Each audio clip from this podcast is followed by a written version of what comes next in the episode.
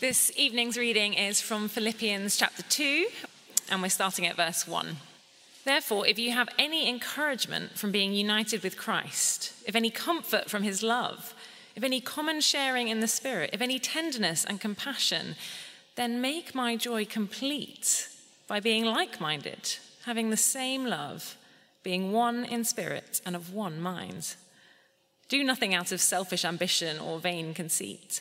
Rather, in humility, value others above yourselves, not looking to your own interests, but each of you to the interests of the others. In your relationships with one another, have the same mindset as Christ Jesus, who, being in very nature God, did not consider equality with God something to be used to his own advantage. Rather, he made himself nothing, by taking the very nature of a servant, being made in human likeness. And being found in appearance as a man, he humbled himself by becoming obedient to death, even death on a cross.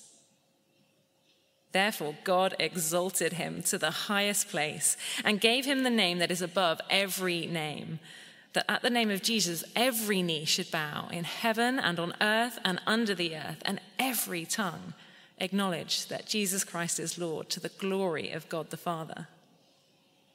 Therefore, my dear friends, as you've always obeyed, not only in my presence, but now much more in my absence, continue to work out your salvation with fear and trembling. For it is God who works in you to will and to act in order to fulfill his good purpose. Do everything without grumbling or arguing, so that you may become blameless and pure, children of God without fault in a warped and crooked generation. Then you will shine among them like stars in the sky as you hold firmly to the word of life. And then I'll be able to boast on the day of Christ that I did not run or labor in vain. But even if I am being poured out like a drink offering on the sacrifice and service coming from your faith, I am glad and rejoice with all of you. So you too should be glad and rejoice with me. This is God's word. Let me add my welcome. My name's Phil. I'm the Associate Vicar. And it's my privilege to take us through this fabulous, fabulous book of Philippians at the moment. Let's pray for God's help, and then let's work through it together.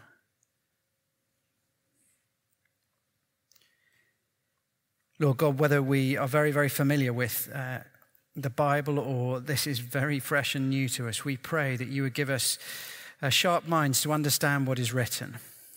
We pray even more than that, though, that you would give us hearts that love and can recognize truth.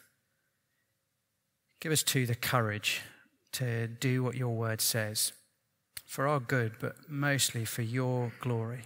Through the Lord Jesus Christ we pray. Amen.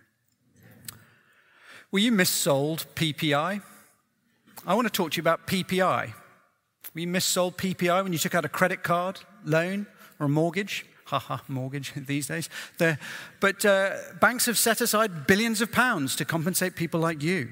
You could be in line for a substantial payout, minus my exorbitant lawyer's fees.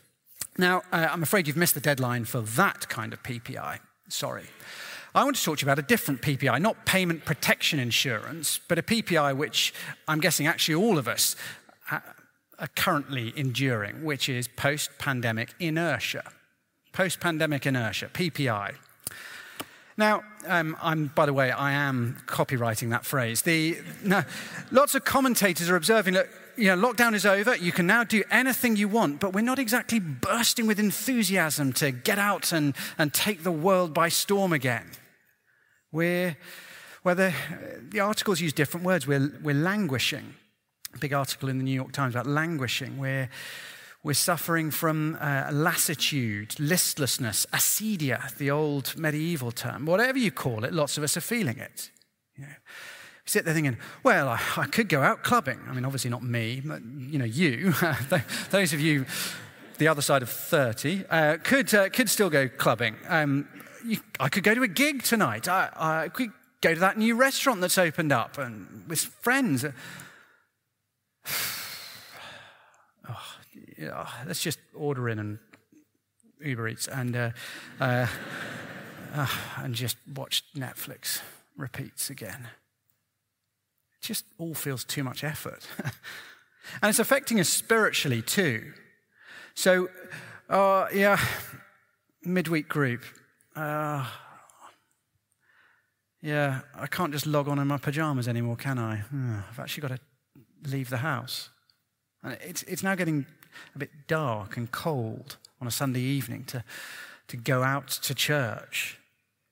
And oh, the thought of another, getting up early on Sunday to serve at Sunday school with children who scream, and uh, or, or to, to go out another evening to read the Bible with a student. Oh, well, we might just about do it, but you know, there's not a lot of enthusiasm and excitement and get up and go about us, is there? Now, the Apostle Paul did not write the letter of Philippians to cure us of our inertia, to give us back our zest for life. But he did write the section that we're looking at tonight, chapter two, verses twelve to eighteen, to motivate us to the spiritual hard work of serving God. And so I think this is a very timely word we're looking at tonight in Philippians two. It's a very timely word for us as a church. And we'll see that there are, there are three motivations in the passage to, to work hard to serve God. Um, actually, one of them uh, has dropped off the sheet. Work hard because God is at work in you. Secondly, um, work hard, not grumbling, because you're God's light in the world. And thirdly, as you do this, you make my sacrifice a joy. Let's work through it together. If you keep the Bible open, we're in Philippians two, and we're going to dive in. We looked at verses uh, one to eleven last week. We're going to dive in at verse twelve. Therefore, in the light of what I've just said, in other words, what should we do in response to the greatest story ever told? That's what he's just told us in verses one to eleven. The true story of how the Son of God came down from heavenly glory, clothed himself in the humiliation and the frailty of a human nature, poured himself out to a degrading death on the cross, and then was raised to the highest heights as the Lord of all creation. What are we supposed to do in response to that message? Well, actually, we're to do exactly the same as, as what he told us at the, at the beginning of the chapter, which was to have the same attitude as that of Christ Jesus, verse five of chapter two. Here in verse twelve, therefore, my dear friends, as you've always obeyed, not only in my presence, but now much more so in my absence, continue to work out your salvation with fear and trembling. If you look back at uh, chapter two, verse eight, Jesus, being found in appearance as a man, humbled himself by becoming obedient to death. Verse twelve, we respond by obeying as he obeyed. Now, an important distinction at this point, or we're going to really misunderstand what happens next. Up till now, in chapter two, the focus has been on Jesus' attitude as he went to die on the cross. His attitude was to count his own needs as nothing and to pour himself out for people like you and me. That was his attitude, and it's an example for you and me to follow. We follow his attitude. But as Paul uses the word salvation here in verse twelve, he's looking not at Jesus' attitude, but his achievement, his unique achievement on the cross. On the cross, he achieved salvation for any who trust in him, salvation from our sins and from eternal death. And he won for us the right to be children of God. Now, that's not something we can sort of follow as a path or, or contribute to or, or do for anybody else. That's something unique he does. We just enjoy it. We just cash the check. That's our role. We don't do anything to be saved. We just trust in what he has done, which is everything. What we are to do, though, verse twelve, is to work out your salvation. Now, he doesn't mean uh, like algebra. You've got to you've got to intellectually understand this. It's it's as simple as it. You know, a four-year-old can understand it. Jesus died to pay for what I did wrong, and now I'm forgiven, and I'm a son of God. That's pretty simple. Now, work out means put into practice, which is to say, Jesus doesn't just save you from something, he saves you for something. What do I mean by that? Well, Jesus doesn't just save you from God's judgment f- for sin, he also saves you for a life of freedom and joy and purpose. Now, God has got something better for you if you're a Christian. Something better than uh, Jesus dying on the cross to save you from the consequences of your sin. So now you're guaranteed eternal life, but he just leaves you to wallow around in the muck of your sin, just carrying on in foolishness and filth until you go to heaven. No, he's got something much, much better for you than that. He wants you now to work out that salvation and now to live in the freedom and the joy and the purpose that comes from serving him in all of life. It's a life that matters that he's calling to you to. He's calling to you a life that is satisfying and joy-filled and makes a difference, and a life that ultimately fulfills your purpose as a human being. That's what God has for you and nothing less. I mean, imagine for a moment you live in Afghanistan. Not a particularly pleasant thought right now, to be honest, but uh, imagine you're you're you're an Afghan and it's ten years from now and the Afghan people, you've risen up and overthrown the Taliban, and after ten years of unimaginable misery, the slavery is broken. But there is just a huge amount of wreckage in the country. And so you're asked to, to take in... Um, Uh, a slave, a little slave girl, ten years old, all she's known was being slave to a Taliban commander. Never eaten a meal at a table, just scraps on the floor. Never slept in a bed, just chained in an animal shed. Never been to school. Beaten if even looked at a book. And you free this little girl and welcome her into your house and you explain, you're free. You're our child now. Forever. This is your family. And I go, this is wonderful. I'm free. I, I'm free. That is amazing. But can I still sleep in your cattle shed with chains around? And can I can I eat the scraps from the table rather than a meal on a plate?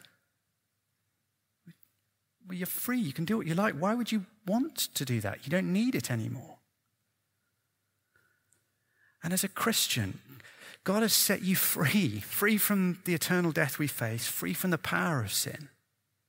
And he has something much better for you than carrying on living, wallowing in the sins that we've been forgiven. You've been set free. And so we're called to work out our salvation into every area of life. And we do that as well as you meet uh, with your midweek small group, your Bible study group, and you work out what, what does it mean to obey God in a tricky situation at work rather than just do what's easy? Uh, what, is it, what does it mean to, to try and be brave and tell people in my hall that I'm a Christian when I meet them for the first time as a student? How can I not be shaped by the world's sexual ethics, but stay true to the Bible? How how can I make plans for the future, not just based on worldly career progression, uh, ever bigger houses and nicer, more rural neighborhoods, but, but on, on how I can serve the gospel? We're to work out salvation into every area of life. But... But at this point, it is very easy to make a mistake that Christians have been making basically every single day since Jesus ascended into heaven all those years ago. And that is to think, okay, Jesus did his bit by dying on the cross, and now it's up to me to work hard. He's done his work, and now I do mine. That's what goes on. To make sure I'm saved, I got to do a whole lot of stuff, yeah? Well, actually, if, if we've read verse twelve carefully, we would realize that just can't be the case. It says, work out your salvation, not work up to it, but work it out. It's been given to you, now work it out into all of life. Salvation is a complete package achieved by Jesus. And actually, the rest of the verses help us see that. Come back to verse twelve. Uh, Therefore, my dear friends, as you've always obeyed, not only in my presence, but now much more in my absence, continue to work out your salvation with fear and trembling, for it is God who works in you to will and to act in order to fill, fulfill his good purpose. So we work out our salvation. We work out what does it mean to live the rich, full, fruitful life that God wants for each one of us here. And as we do so, we do it with awe and trembling. Why? Well, because well, we're not using our own strength, but we're aware that Almighty God is at work in us, not just around us, in other people, in our church, but in you.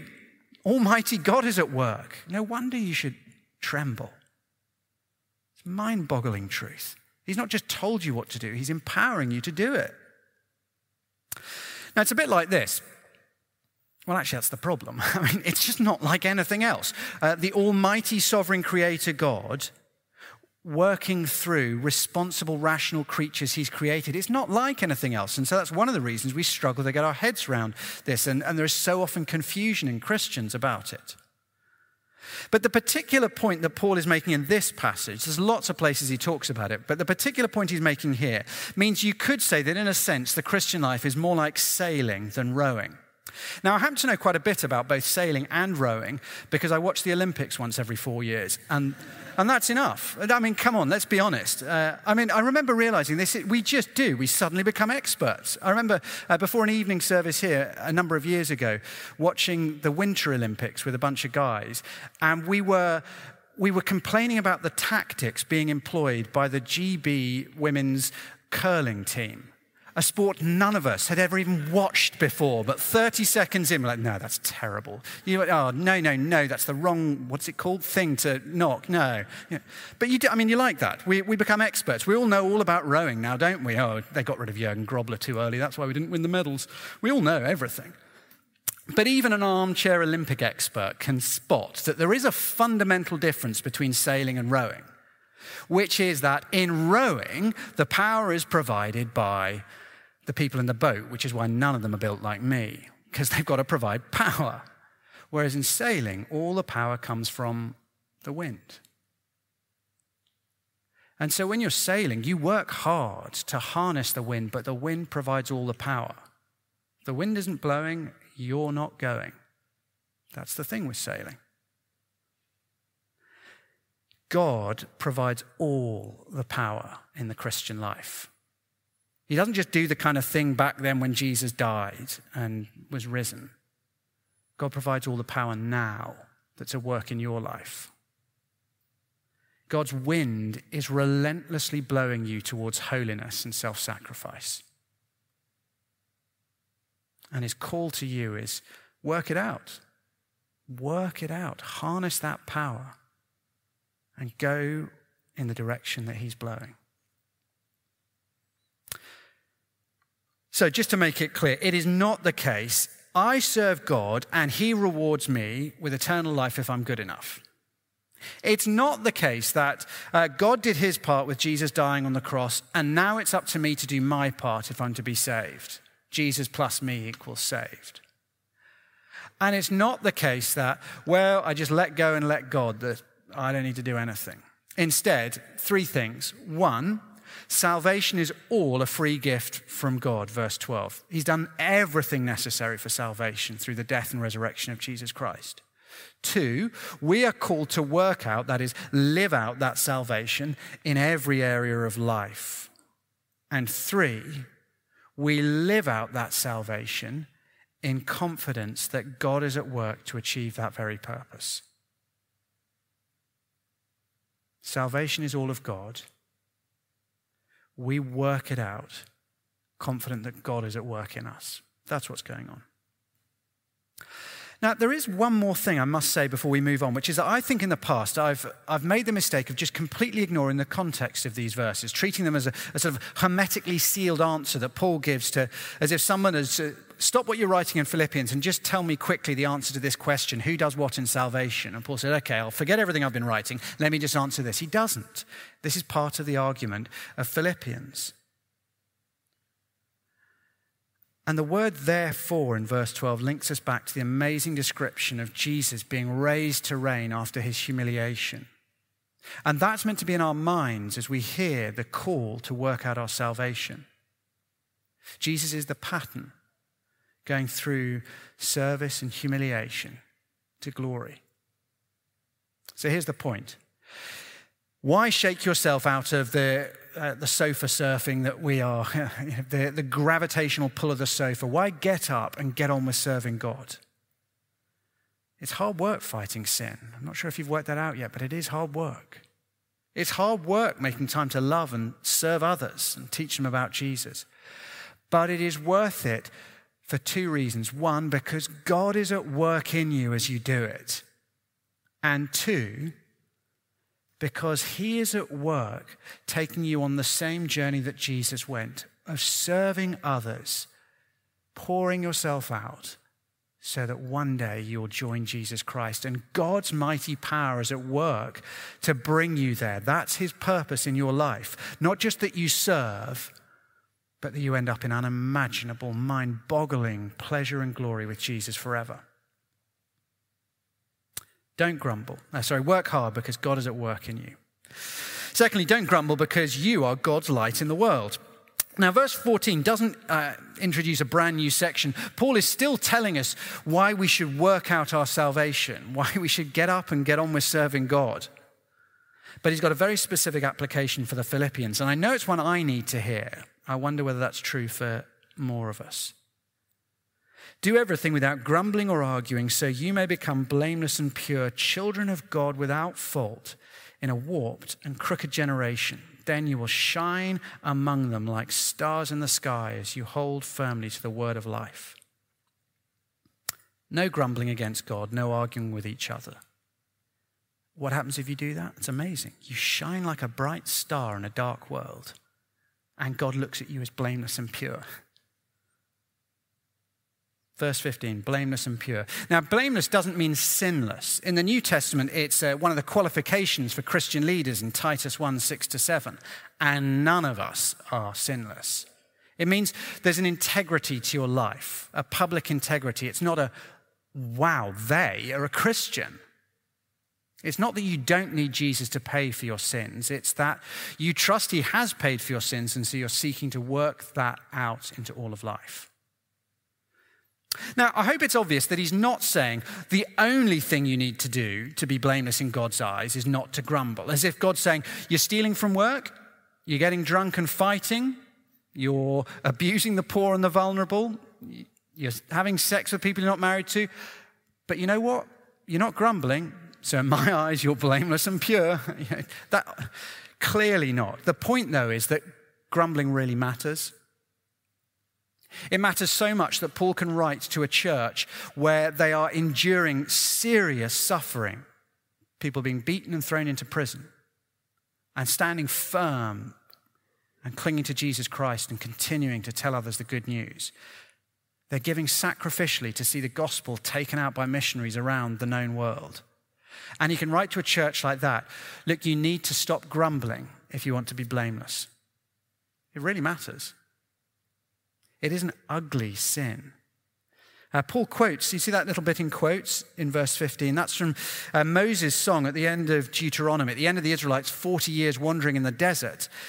And Moses writes that about the wicked generation of Israelites who never made it to the promised land. And they were just defined by grumbling.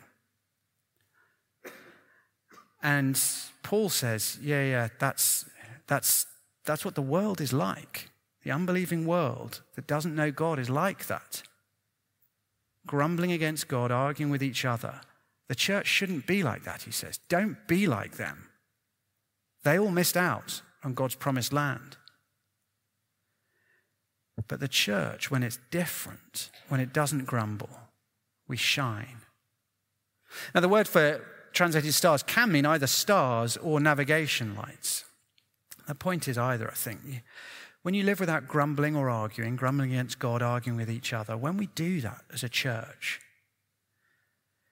we shine out like stars in a dark sky. I was out of London for um, the, the weekend this weekend, and we saw a starlit sky away from light pollution, and it was mind-bogglingly beautiful.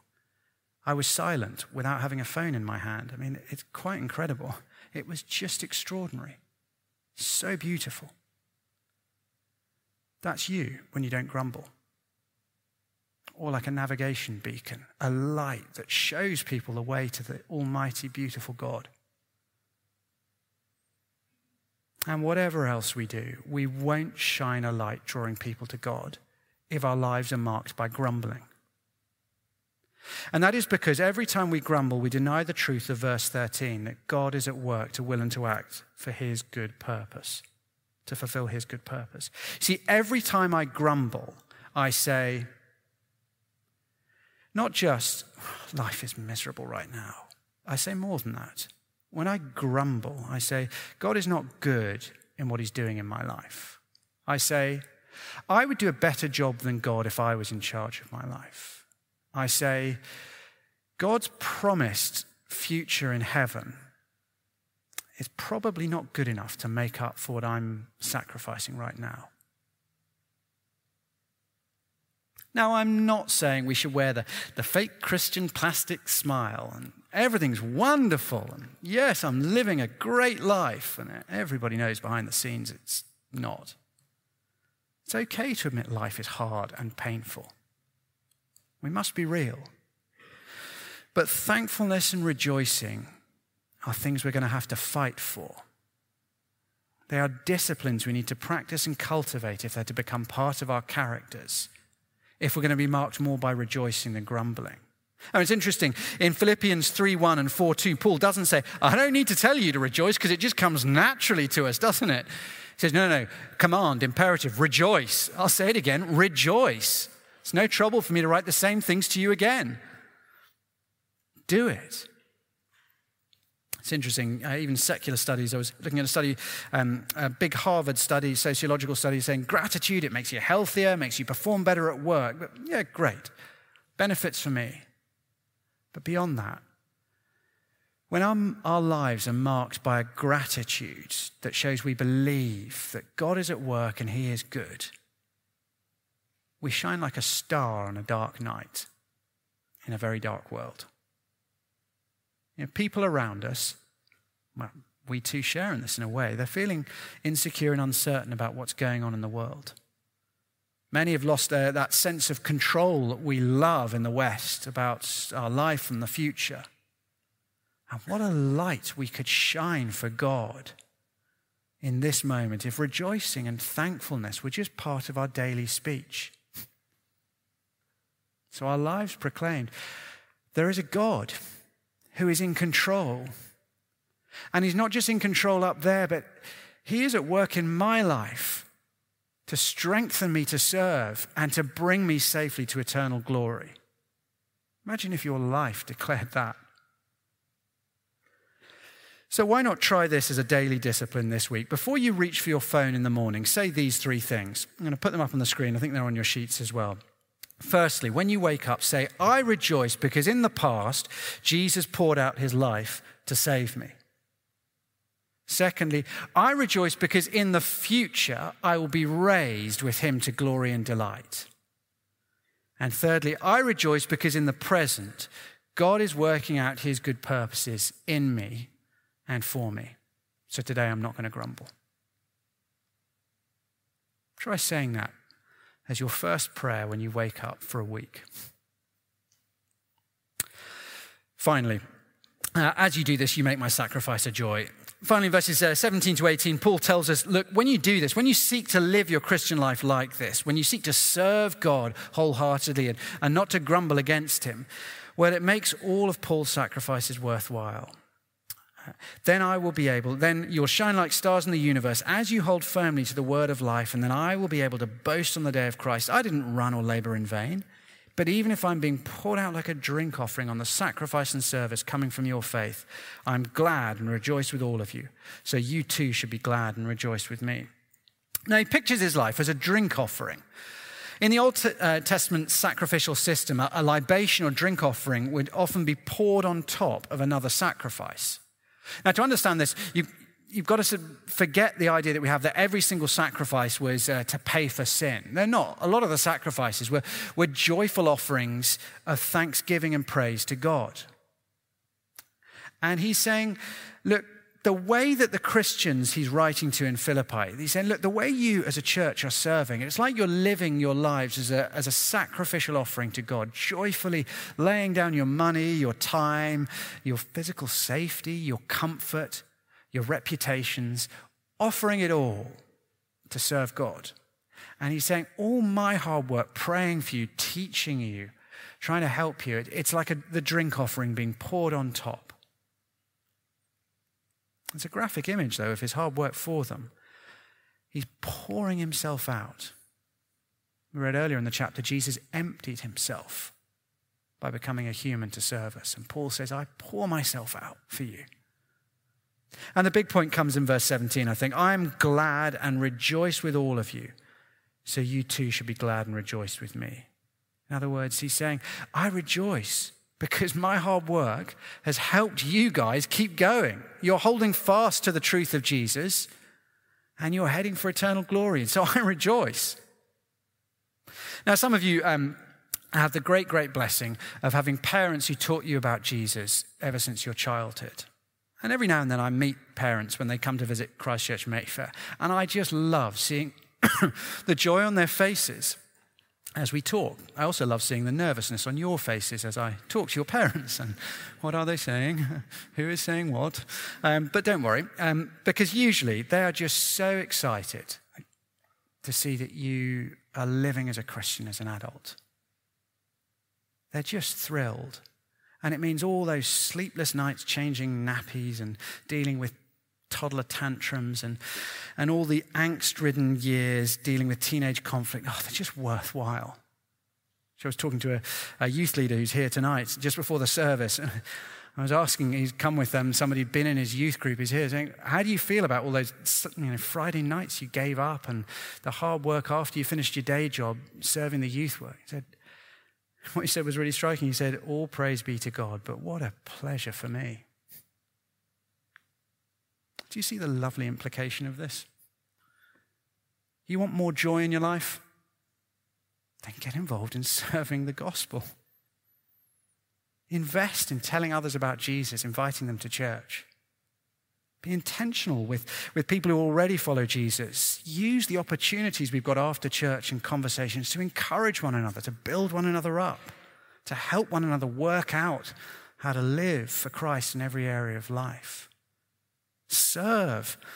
Serve in Sunday school, teaching their children. In serve wherever there's a need. And at times, as you do so, you will feel like you're being poured out because it is hard work. But you'll also know deep joy. Look, lockdown shrank our worlds. It just did. It allowed us and encouraged us to curve in on, on ourselves physically and mentally. Our world shrank. And many of us, well, we're still, we're still languishing and listless, and it's tempting just to, to settle into small, insular lives. Spiritually, as, as well as physically, we can just sink into the sofa. Philippians two, God says, get going again. Time to wake up and get going again, people. Work out your salvation, serve others.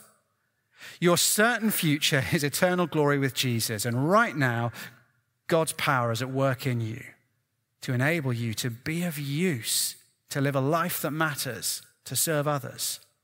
And it's interesting, he calls us to, to look everywhere other than inwards in this passage. He calls us to look back. He begins in verse twelve, saying, talking about our salvation. Look back and see Jesus on the cross. Your sins totally paid for us. He poured out everything he had to serve and save you. He calls us to look forward and see Jesus enthroned in glory, not just beckoning us to follow him, but by his mighty strength, drawing us inexorably up towards him. Remind yourself daily of that certain hope. It calls us to look up and see the Father, not distantly up there, but by his Spirit here with us and at work inside us. Make the conscious decision to connect with him each morning. It calls us also to look out and see a world where people are in desperate need of Jesus, facing a Christless eternity and wondering whether there really is a source of true hope. Get involved, investing in relationships, prayerfully finding the courage to speak the truth, to invite. And look around, look around, and here is a church family. And here is a source of joy as you serve them and they serve you. This passage is God's call to action. There's no denying it. It's a call to turn away from P P I, post-pandemic inertia. And it's a call to each and every one of us Well, if you've not yet put your trust in the Lord Jesus, do it. Do it tonight. And when you have, well, enjoy living the expansive, meaningful, rich, free, healthy, busy life that God calls you to. Let's pray. Our Father God, we thank you that your purpose for us is so rich. Thank you that you are uh, not just involved in the world when Jesus died and sometime in the future, but you are involved in our lives, even here, even now. Help us, we pray, to, to find in the gospel, in the certainty of our salvation and in the certainty of our heavenly delights, the energy we need to look out, to get up, and to serve for your glory and for the good of others and also for our joy. We pray this in Jesus' precious name. Amen.